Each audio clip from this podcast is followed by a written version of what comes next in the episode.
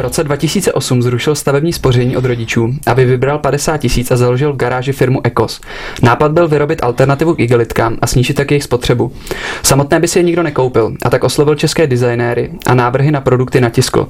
Dnes prodává v 15 zemích, včetně Spojených států amerických. Hostem je podnikatel Lukáš Hanes, který se s námi podělí o svůj příběh. Vítejte ve Videobizu.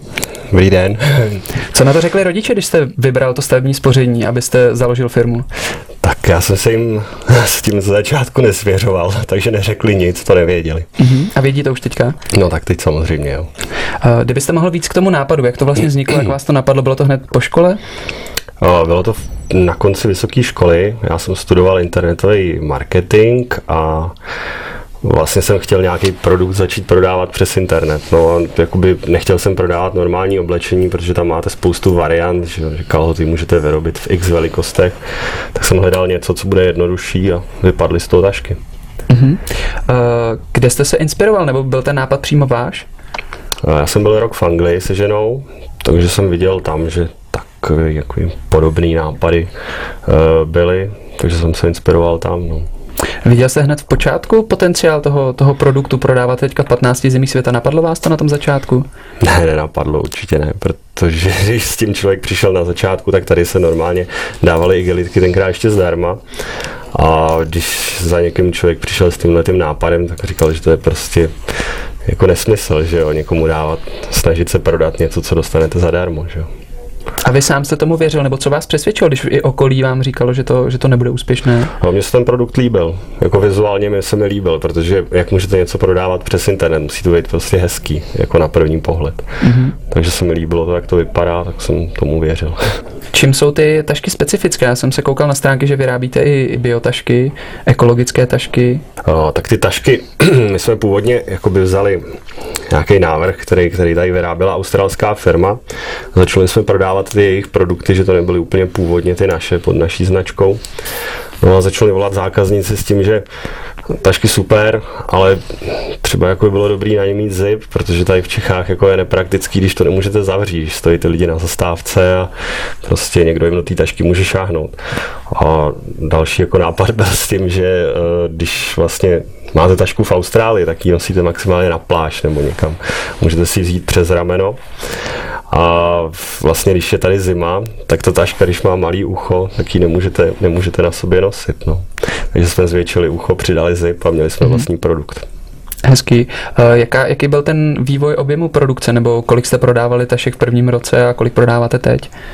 No, tak úplně od začátku vlastně Nikdy nebyl den, kdyby jsme neprodali jeden produkt aspoň, takže to, bylo, to bylo dobrý. No. A jakoby v počátku to byly, řekněme, možná za první rok stovky, potom tisíce, desetitisíce, teď už to budou sta tisíce kusů za rok. No. Kdy jste se tím začal živit, nebo živilo vás to hned od začátku? No, tak po roce. Dá se to podnikání rozvíjet někam dál? Máte nějaký plán na další produkt? Tak určitě, tak eh, ono vlastně podobný problém, jako s těma taškama je s lahvema na pití, že Vy pijete jednu pet lahev, vy pijete litra půl vody, vyhodíte, vyhodíte lahev, takže jakoby třeba ten další rozvoj může jít tímhle tím směrem. A jak vypadá váš typický zákazník? Tak je to maminka v domácnosti, která přemýšlí nad tím, jak zachránit planetu. Mhm. A máte na trhu nějaké konkurenty, nebo je ten produkt skutečně ojedinělý? Tak konkurence je vždycky, ona kdyby nebyla ta konkurence, tak tak vlastně vyrábíte blbost, asi se tak dá říct. Mm-hmm. Jo, takže určitě konkurence je. Není tady v Čechách, je spíš zahraničí, takže tam je vždycky složitější trošku proniknout na ten nový trh. Jaká je nejexotičtější země, do které, do které vyvážíte? No, Rusko. Mm-hmm. To je takový jako specifický. A vyrábíte v Čechách nebo jako, jako většina dnešních výrobců v Číně? Většina výrobků je z Číny. Mm-hmm. Prakticky tady v Čechách není ta infrastruktura, která by dokázala vůbec ten produkt, když je takhle jednoduchý, zkompletovat. Mm-hmm. Jak se rozvíjíte dál, nebo jaký děláte marketingové kroky z hlediska toho produktu je takový jako jednoduchý tašky na, nebo náhrada igelitových hmm. tašek. Jaký je tam marketing v tomhle? Určitě jsou to sociální sítě, jako to byla, to byla ta moje prvotní specializace na to, protože já jako vůbec o nějakém retailu nebo prodeji v nějakých kamenných prodejnách vůbec nic nevěděl z začátku, takže prostě vždycky, vždycky to šlo přes Facebook, teď konci populární Pinterest, Fancy, takovýhle, takovýhle sítě, které možná tady ani v Čechách nějak, já jen třeba Fancy zrovna nejede, mm-hmm. ale třeba v Americe je to takový populární. No. Můžete třeba zhodnotit, já si dokážu představit, že v tom roce 2008 tady bylo velké nadšení z Facebooku, že hmm. lidé lajkovali kde co. Eh, teď už mi přijde, že se to takový opatrnější. Eh, vyvíjí, jak se vyvíjí vlastně zákazníci na Facebooku, nebo vnímáte to nějak z pohledu vašeho produktu? No tak určitě, ono ze začátku uh, byla ta propagace na tom Facebooku vlastně zadarmo, jakoby tam jste něco poslali, všichni byli nadšení, že můžou na něco kliknout, lajknout to. Dneska už máte velké firmy, které do, do toho marketingu můžou nadspat neuvěřitelné množství peněz, takže jakoby začínat s tím, že budete něco jakoby promovat na Facebooku je v dnešní době jako dost nákladný. No není, není to prostě tak jednoduchý, jako to, jako to bývalo. No. Ale mm-hmm. zase jsou ty další, novější jako možnosti, kde vlastně ani nějaký placený posty nejsou, třeba na tom Pinterestu. Mm-hmm. Já jsem se díval, že máte celou řadu návrhů na ty produkty, jsou opravdu pěkné. Eh, jak vybíráte, eh, jakým způsobem potisknete tu tašku? Děláte to vy sám? No, v začátku jsem to dělal jenom já sám, potom jsme se začali ptát zákazníků na Facebooku a teď si na to takový systém, že musí hodnotit aspoň určitý počet lidí, aby, aby ten produkt mohl jít do výroby. Mm-hmm. Musí hodnotit kladně samozřejmě. Který ten design je nepo, nejpopulárnější, nebo můžeme říct i historicky, který byl váš nejpopulárnější?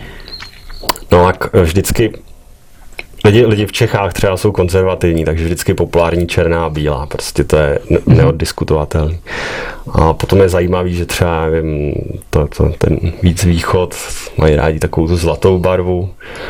Já nevím, potom zase jakoby máte v Americe něco, co, co může vypadat jako staře, nějaký může zbuzovat takový ten pocit toho, že, že je to nějakým způsobem starší. Mm-hmm. Vaším cílem bylo nahradit igalitové tašky. Jak to hodnotíte? Podařilo se vám to?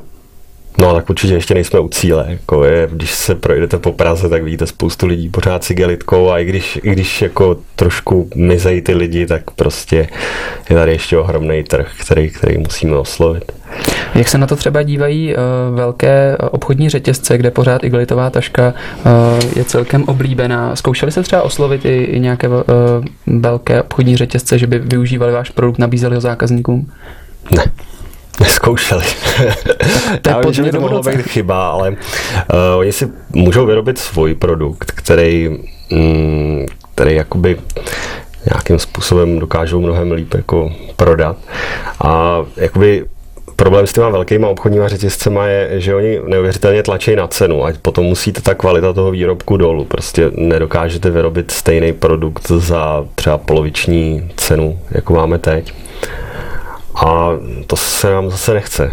Mm-hmm. prodávat ten produkt, aby byl, aby byl se stejnou značkou a horší jenom kvůli tomu, že ho prodáme o něco víc a vyděláme na něm v podstatě docela dost málo. Jo? No, když jste potom v tom řetězci, tak jako ta marže není zase tak úžasná. No. Mm-hmm. Co je tedy ten největší prodejní kanál?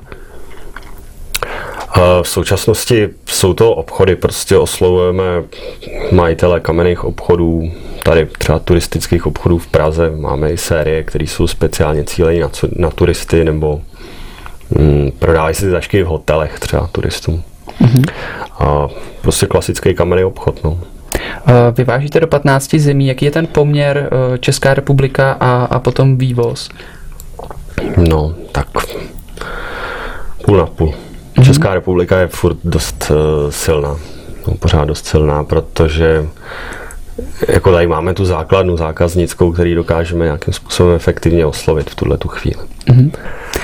Říká Lukáš Hanes ze společnosti ECOS. Díky za návštěvu. Děkuji za pozvání.